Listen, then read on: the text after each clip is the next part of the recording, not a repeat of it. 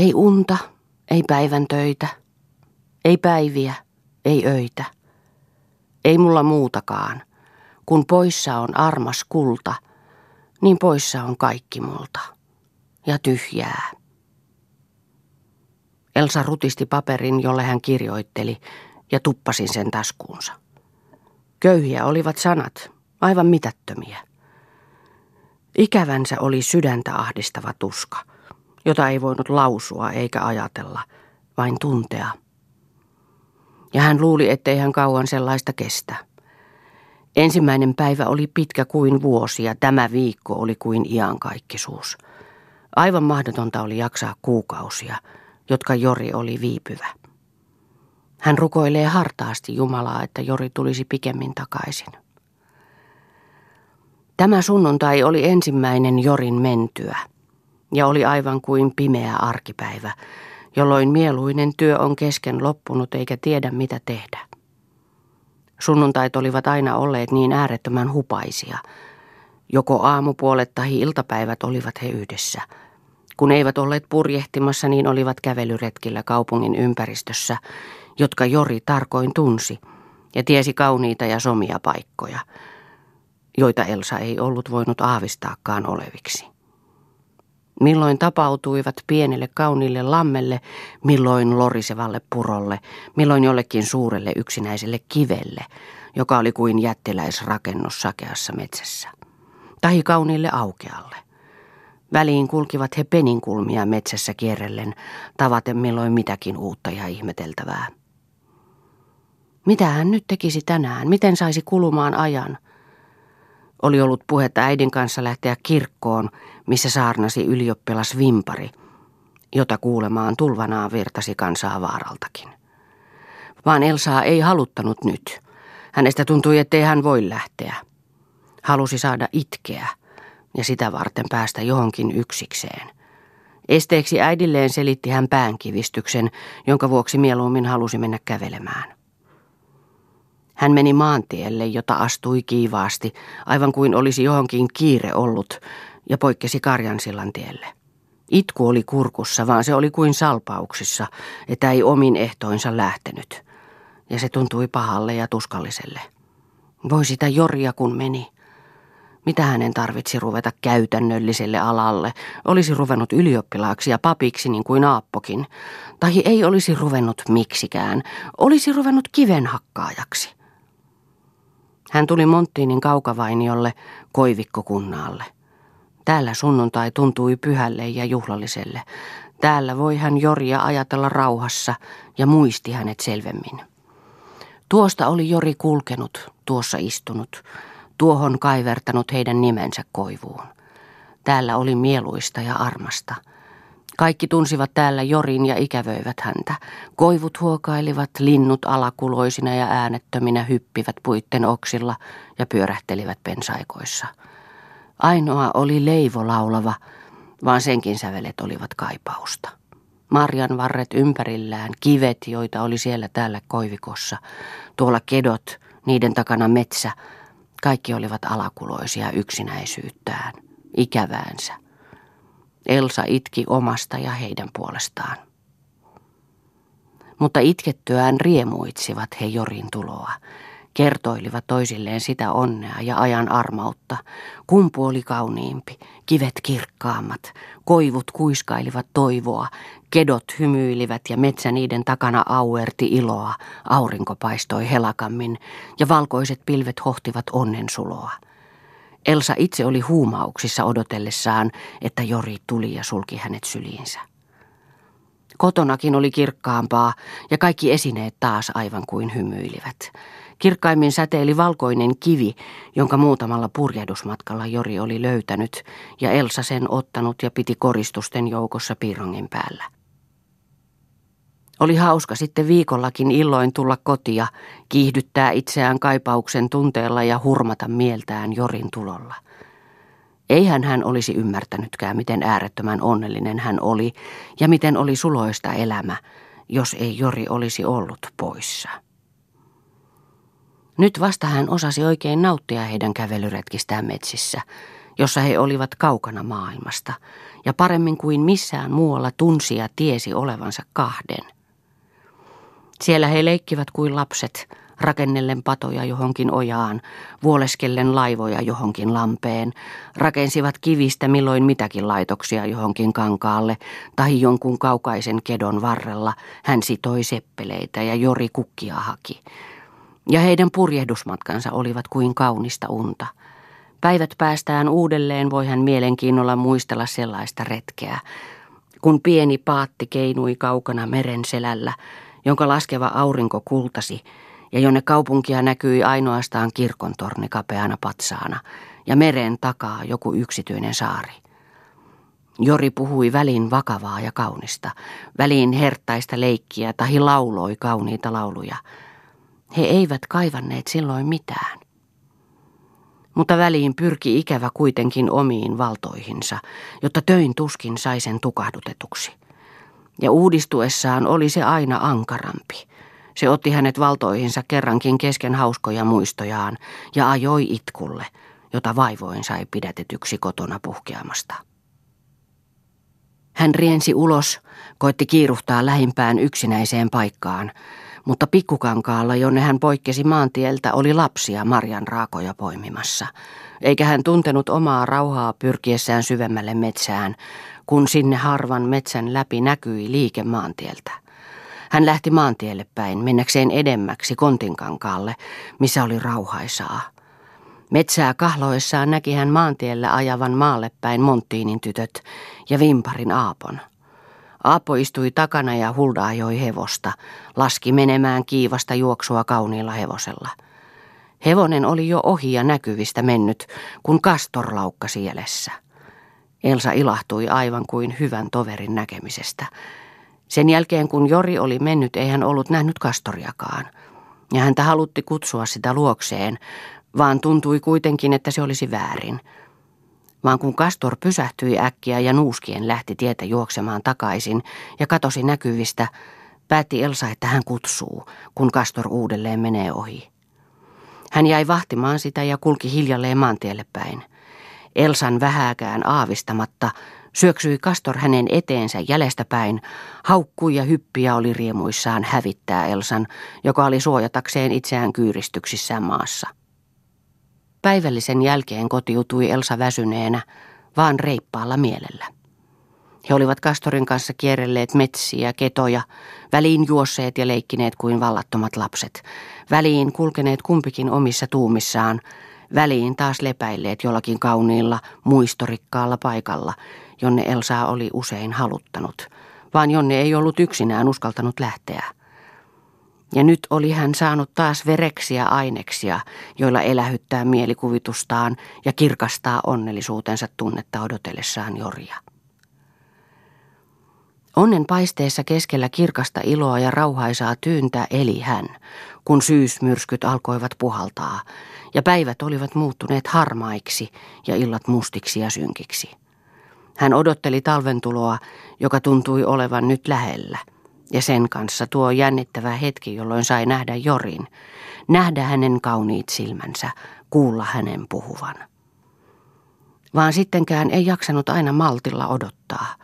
Tuntui aika olevan vielä niin kaukana, ja se peittyi väliin hämärään kaukaisuuteen, pakkaspäivien jälkeen ja korkeitten lumikinoksien taakse, sinne saakka, kun pitkien pimeäin perästä taas aurinko alkaa pilkoittaa. Jori oli sanonut, ettei hän tiedä tuleeko joululle vai jääkö sinne vielä joulun yli. Voi kuinka kaukana tuo aika tuntui olevan, kun syksyinen taivas selkesi ja aurinko paistoi lämpöisesti.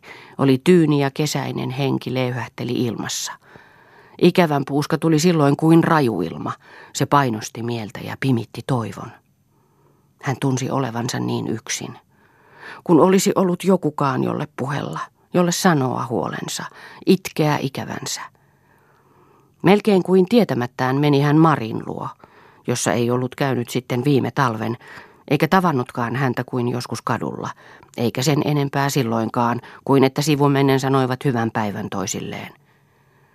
Vaan sitä hän ei tullut ajatelleeksikaan nyt, eikä Marikaan kummastellut Elsan tuloa vähääkään. Hän oli hyvin ystävällinen ja puheli aivan kuin olisivat olleet yksissä joka päivä. Elsasta tuntui kuitenkin Marissa jotakin hyvin outoa. Näöltään oli hän muuttunut. Kasvot olivat turpeat ja muutenkin oli hän lihava ja ruman täyteläinen höllässä kotipuvussaan. Hän puheli kovalla äänellä ja väliin taas kuiskutteli, nauroi paljon ja nauraessa väliin iski silmää. Äänensä kähisi ja toisinaan oli siinä jotakin hyvin karkeaa, joka oli vastenmielistä. Omituisia sanoja ja sananparsia käytti hän ehtimiseen ja joskus lausui sanantahi pari ruotsiksikin. Käytöksessään oli hän huolimaton, niin että istuikin miten sattui. Hän kertoi hauskuuksia ja kaikenmoisia mieluisia tapauksiaan, vaan niin katkonaisesti, ettei Elsa niitä ymmärtänyt. Ei saanut selvää, mikä oikeastaan niissä oli hauskaa. Hänen kertomuksensa tuntuivat Elsasta kummallisilta jutuilta. Niissä oli osakkaina henkilöitä, joita Elsa ei tuntenut ollenkaan, ja aivan ylioppilaita ja muita herroja. Marilla oli myöskin muutamia heidän valokuviaan, joita hän näytteli ja itse kustakin aina jotakin mainitsi. Mikä oli hyvin kaunis poika, paljon kauniimpi kuin valokuvassa, mikä rikas, mikä hyvin hauska ja hertainen, mikä vakava ja hyvä poika, mikä mukava velikulta. Muutaman valokuvan hän sieppasi pois. Sitä en näytä. Elsa luuli, että se oli Aapon kuva. No saat sinä sen sentään nähdä, vaan en minä sano nimeä. Elsa ei tuntenut sitä. Mari kertoili siitä ylistellen kaikin tavoin ja lopuksi sanoi nimenkin, joka sekin oli vieras Elsalle. Aapon kuvaa ei ollut, eikä Mari puhunut hänestä sanaakaan, eikä muistakaan entisistä asioista. Elsa sai sen käsityksen, että Marista piti hyvin moni poika. Ehkä kaikki nuo, joiden kuvat hänellä oli, olivat rakastuneet häneen, ja hän on hylännyt Aapon. Minkähän tähden Mari on Aapon hylännyt, ajatteli Elsa kotia mennessään. Miksiköhän hän ei rakastanut Aappoa, vaikka kaikki ihmiset kiittivät Aappoa ja sanoivat, että hänestä tulee hyvä pappi. Hän oli niin kauniisti saarnannut. Elsa päätti, että hän ei kenestäkään pitäisi muusta kuin Jorista. Ei vaikka tulisi kuin kaunis ja kuin rikas ja kuin ylhäinen, ja vaikka Jori olisi mikä hyvänsä. Vaikka Jori olisi rumakin, niin hän pitäisi – rakastaisi sittenkin vielä Joria, sillä Jori oli niin hyvä, että ei kukaan koko maailmassa. Nyt vasta Elsa tunsi, kuinka paljon hän rakastaa Joria, että hän rakastaa äärettömästi. Mitään koko maailmassa ei ollut, jota hän ei voisi hylätä Jorin tähden. Hän olisi nyt vain halunnut jotenkin osoittaa tätä rakkauttaan. Hän rupesi kuvailemaan mielessään, miten hän uhrautuisi – Jori joutui kaikenlaisiin vaaroihin ja hän ilmestyi pelastajana pannen henkensä alttiiksi. Elsa oli onnellinen niissä mielikuvissaan, joita hän vieritteli toisen toisensa jälkeen esiin. Hän ei ollut enää yksistään rakastettu, vaan rakasti. Ja kaipauksensa oli sitä suurempi. Jori Raukka, joka oli siellä yksin, ei ketään, joka häntä rakastaa. Kuka tiesi on sairaana, eikä ole ketään, joka hoitaa. Ja kun syksyinen ilta pimeni, tuuli ja sade pieksi ikkunoita, tuntui Elsasta, että Jori siellä kaukana kodistaan on myrskyssä turvatonna, ja hän olisi tahtonut hänet suojata. Syleillä, suudella. Ei kukaan koko maailmassa voisi olla Jorille niin hellä kuin hän, eikä Jori missään saisi tuntea niin suurta rakkautta kuin hänen luonaan. Hellää huolta pitäessään Jorista – Verhotessaan häntä rakkautensa koko lämmöllä, tunsi hän aina samalla syvää sääliä Aappoa kohtaan. Aappo Raukka, josta Mari ei enää välittänyt. Kai hän on kauhean onneton hylättynä. Jos Aappo tulisi ja puhelisi hänelle, niin hän lohduttaisi ja taivuttaisi Marin rakastamaan Aappoa. Ehkä Mari onkin vain jostakin väärinkäsityksestä Aapolle suutuksissaan ja rakastaa vielä Aappoa. Elsa kuvitteli täydellisen kertomuksen, jossa nämä rakastavat ovat väärinkäsityksestä luopuneet toisistaan, vaan rakastavat toisiaan kuitenkin ja ovat onnettomia. Elsa sääli molempia ja itki. Muutamana iltana Elsan työstä tullessa tuli Aappo Elsan kanssa kävelemään. Elsa oli hilpeällä, raikkaalla mielellä. Ilma tuntui niin talviselle ja virkistävälle, koski pauhasi kuin talvipakkasella, ja kylmä tuulen henki otti kasvoihin. Maa oli kohmetuksissaan, taivas selkeä ja kuu paistoi täysinäisenä. Aapo esitti, että lähtisivät vähän kävelemään johonkin vaikka maantielle. Elsalle se oli mieleen, sillä hän oli usein toivonut tapaavansa Aappoa jossakin sopivassa tilaisuudessa, senkin vuoksi, että kysyisi Jorista, josta Aappo varmaankin tiesi jotakin. Ja hän oli kuin odottamalla odottanut, että Aappo joskus tulisi tahtomaan häntä kävelemään, jolloin saisi puhella kaikesta. Aapo puheli yhtä ja toista tavallista, viipymättä missään asiassa, laski leikkiä ja oli hyvin tuttavallinen puheessaan ja käytöksessään. Suru ei häntä painanut, sen huomasi Elsa heti. Päinvastoin oli hän iloinen ja huoleton, ylimielinenkin. Aivan toisenlainen oli hän kuin Elsa oli luullut. Hänestä tuntui Aappo vastenmieliselle, ja sen vuoksi ei tullut mieleenkään kysyä Jorista – vaan hän kuitenkin toivoi, että Aappo hänestä ehkä mainitsee jotakin. Mutta Aappo puheli aina vain kaikkea turhanpäiväistä, johon Elsalla ei ollut mitään sanottavaa ja jota hän ei viitsinyt lopulta tarkoin kuunnellakaan, vaan antoi toisesta korvasta tulla toisesta mennä. Hän mietiskeli itsekseen ja kyllääntyi sitten pian Aappoon. En minä viitsi enää edemmäksi lähteä, sanoi hän viimein. No miksi et? Onhan nyt niin kaunis ilma. Jaappa rupesi puhelemaan kuutamosta, kuinka se on aina kaunista, romantillista. Elsasta tuntui tyhjälle puhe, ja aivan kuin olisi se rumentanut kuutamon. Aappo koristeli kauniilla sanoilla puhettaan ja lausui oudon mahtavasti, mikä Elsaa vaivasi. Hänestä tuntui Aapon puhe tyhmälle ja tölpölle. Puhellessaan tarttui Aappo kuin tietämättään Elsaa käsipuoleen, ja kun Elsa työnsi hänen kätensä pois – niin oli hän sitten vasta huomaavinaan tekonsa ja kohteliaasti kumartaen tarjosi Elsalle käsivartensa. Ei kiitoksia. No miksi ei? Ei passaa. Miksi ei passaa? Elä ujostele tyhjää, sanoi Aappo, otti Elsan käden, veti sen kainalonsa ja piteli väkisten, kun Elsa koetti tempoa irti. Jos et ole siivosti, niin minä suutelen sinua, sanoi Aappo ja otti Elsaa kaulasta vaan ennen kuin hän tiesikään, oli Elsa kiskoutunut irti ja juoksussa pakoon. Sinäpä joutava olet, sanoi Aappo, kun hän tavoitti Elsan. Elsa siirtyi toiselle puolen tietä ja sanoi, jos tulette, niin minä lyön kivellä ja huudan niin, että kuuluu kaupunkiin. Sieltä pian tulee ihmisiä ja on sitten kaunis kunnia teille. Mutta mitä sinä Elsa tyhjää, koetti Aappo sopertaa uskaltamatta enää samalle puolen tietä kuin Elsa. Eihän se nyt mitään ollut. Mitä se olisi, jos olisit kävellyt minun kynkässäni, ja jos tahdoin suudellakin? Eihän se mitään pahaa ole. Elsa ei puhunut mitään. Vai niinkö sinä muka siitä Jorista pidät, et et muitten anna suudellakaan, tai et edes kuule käsitysten muitten kanssa? Ei sanaakaan toiselta puolen. Ei sinun tarvitse hänestä niin kovin välittää, sillä ei Jorikaan välitä sinusta. Elsa astui kiivaammin. Jorilla on paljon flammoja, niin että saat sinäkin muista pitää ja jättää Jorin.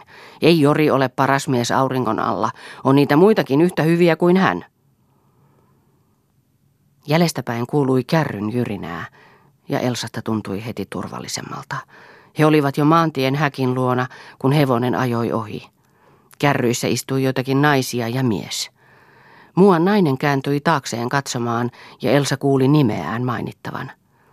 Se oli varmemmaksi turvaksi hänelle, vaan Aapon puolesta hän pelkäsi, että jos ovat nähneet, kun Aapo oli tyhmä. Häkin luona tuli taas joku ihminen vastaan, ja läheisellä kadulla, jolle he olivat pääsemässä, kulki ihmisiä, joitakin tuttujakin. Kun he tulivat muutaman kadun kulmaan, missä seisoi poliisi, Pyysi Elsa tätä saattajakseen kotia. Ja kun tämä kernaasti suostui, ojensi Elsa kätensä Aapolle ja kuiskasi, menkää nyt ja hävetkää, kun olette puhunut pahaa toveristanne. Kun Elsa tuli kotia, oli hänellä kauhean vaikeaa. Itku oli ihan väkistenkin tulla. Sai sen juuri pidätetyksi ruvetessaan puhelemaan äidin kanssa koettaen olla iloinen, mutta kesken puheen yritti joskus syöksähtämään – niin että hän jo ajatteli antaa sille vallan, vaan vastusti kuitenkin, miettien, että hänellä ei olisi mitään syyksi sanoa. Jos hän olisi voinutkin sanoa äidille kaikki, tai jos vain olisi saanut itkeä, itkeä niin kuin halutti. Muuta hän ei olisi halunnut. Tuntui, että hän olisi itkenyt itsensä vesiksi. Maata pannessaankaan hän ei voinut itkeä, sillä äiti olisi sen huomannut. Hän hillitsi ja asetti itseään koko voimallaan ja voittikin siinä. Hän tunsi, että itku ei voi enää purkautua, mutta se oli kiihkeänä tunteena rinnassa, joka ahdisti aivan kuin olisi tahtonut tukehduttaa. Päätä huumasi ja ajatukset olivat sekaisin. Yöllä äiti hänet herätti, kun hän valitteli. Hän oli aivan hiessä ja kylmä karsi ruumista. Mielessä oli vielä selvänä uni, joka kuvautui aivan tapahtuneen tapauksena. Se oli kylmää ja kolkkoa.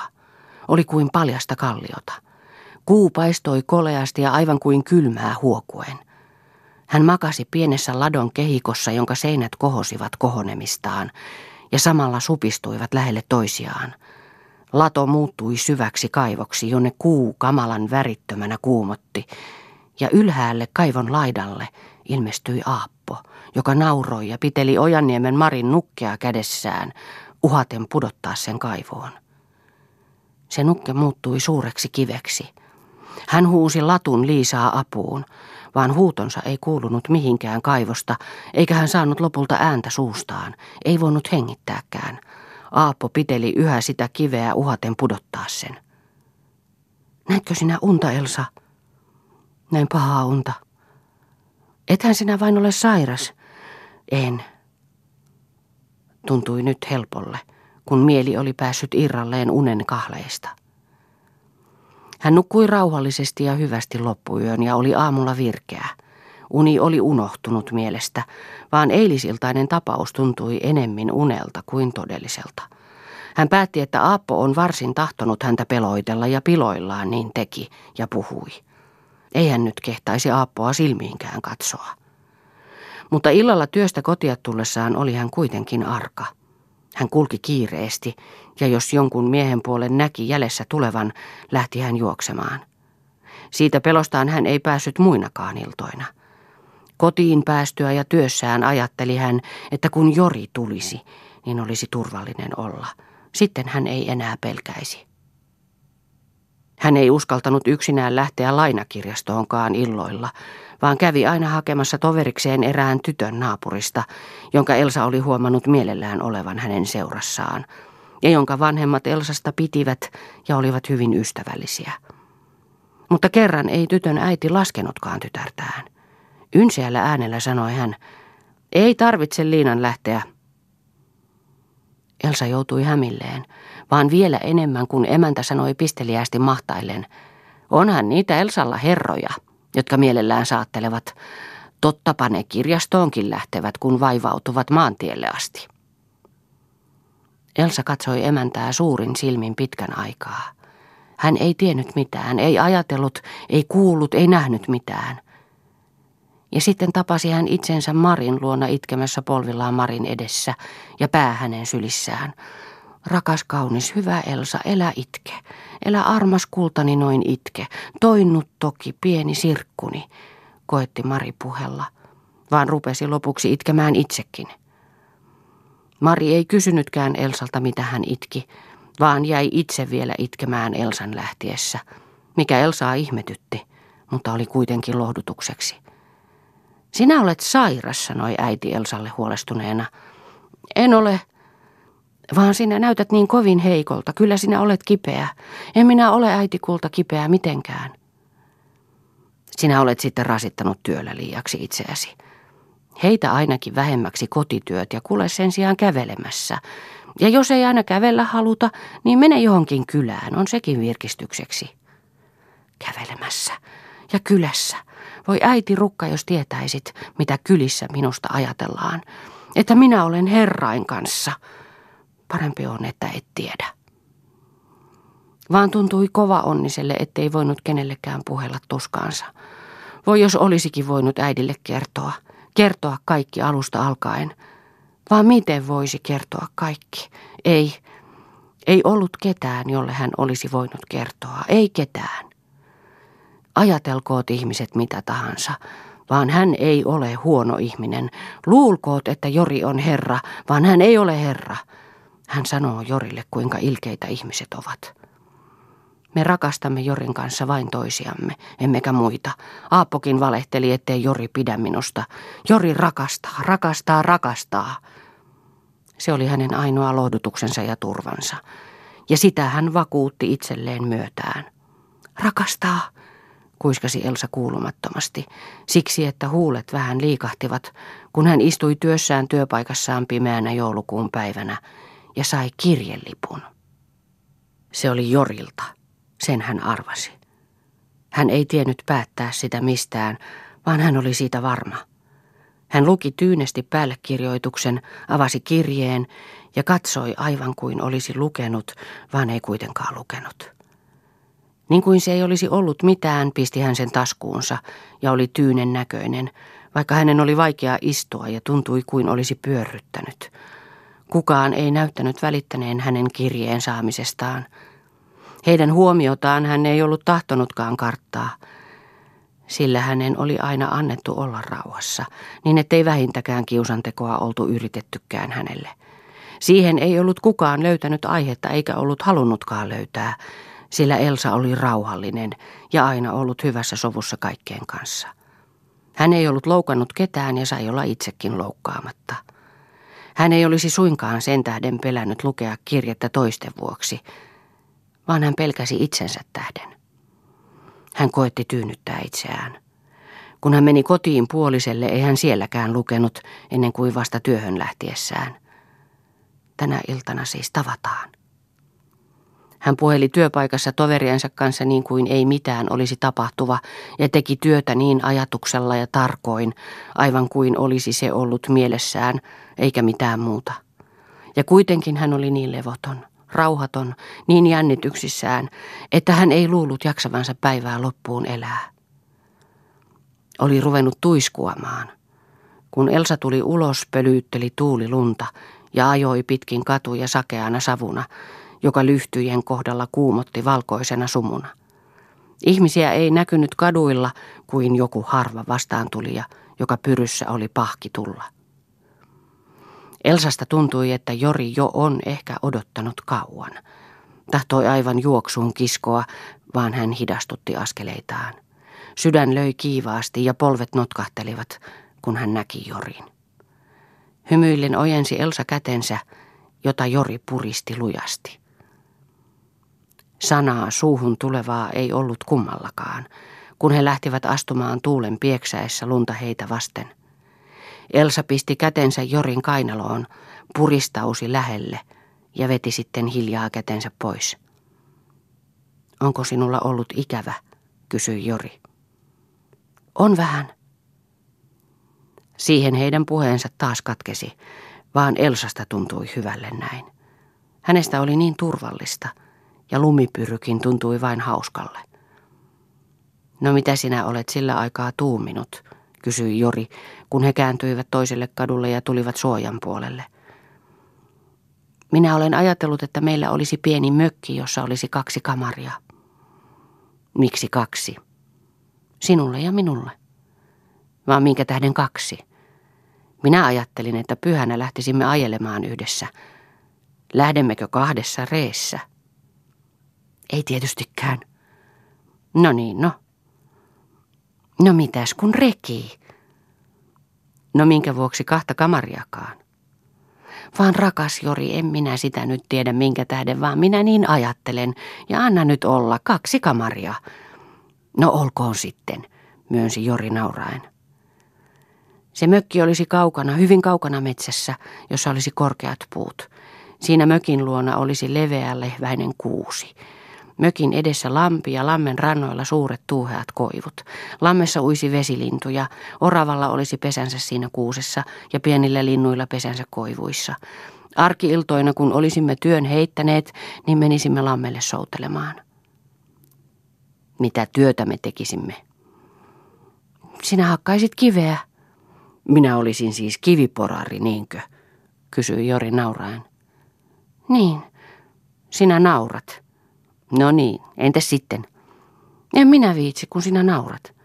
En minä enää naura. Kerro vain. Meillä olisi vain hyvin hauska siellä kaukana.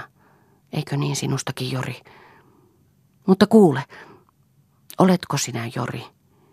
Minä en tahdo osata uskoa sitä oikein. Minä en pelkää nyt mitään. Elsa tarttui Jorin käsivarteen, puristausi lähelle ja tavoittaen hänen katsettaan sanoi hellällä luottamuksen äänellä, rakastathan sinä minua? Rakastatko Jori?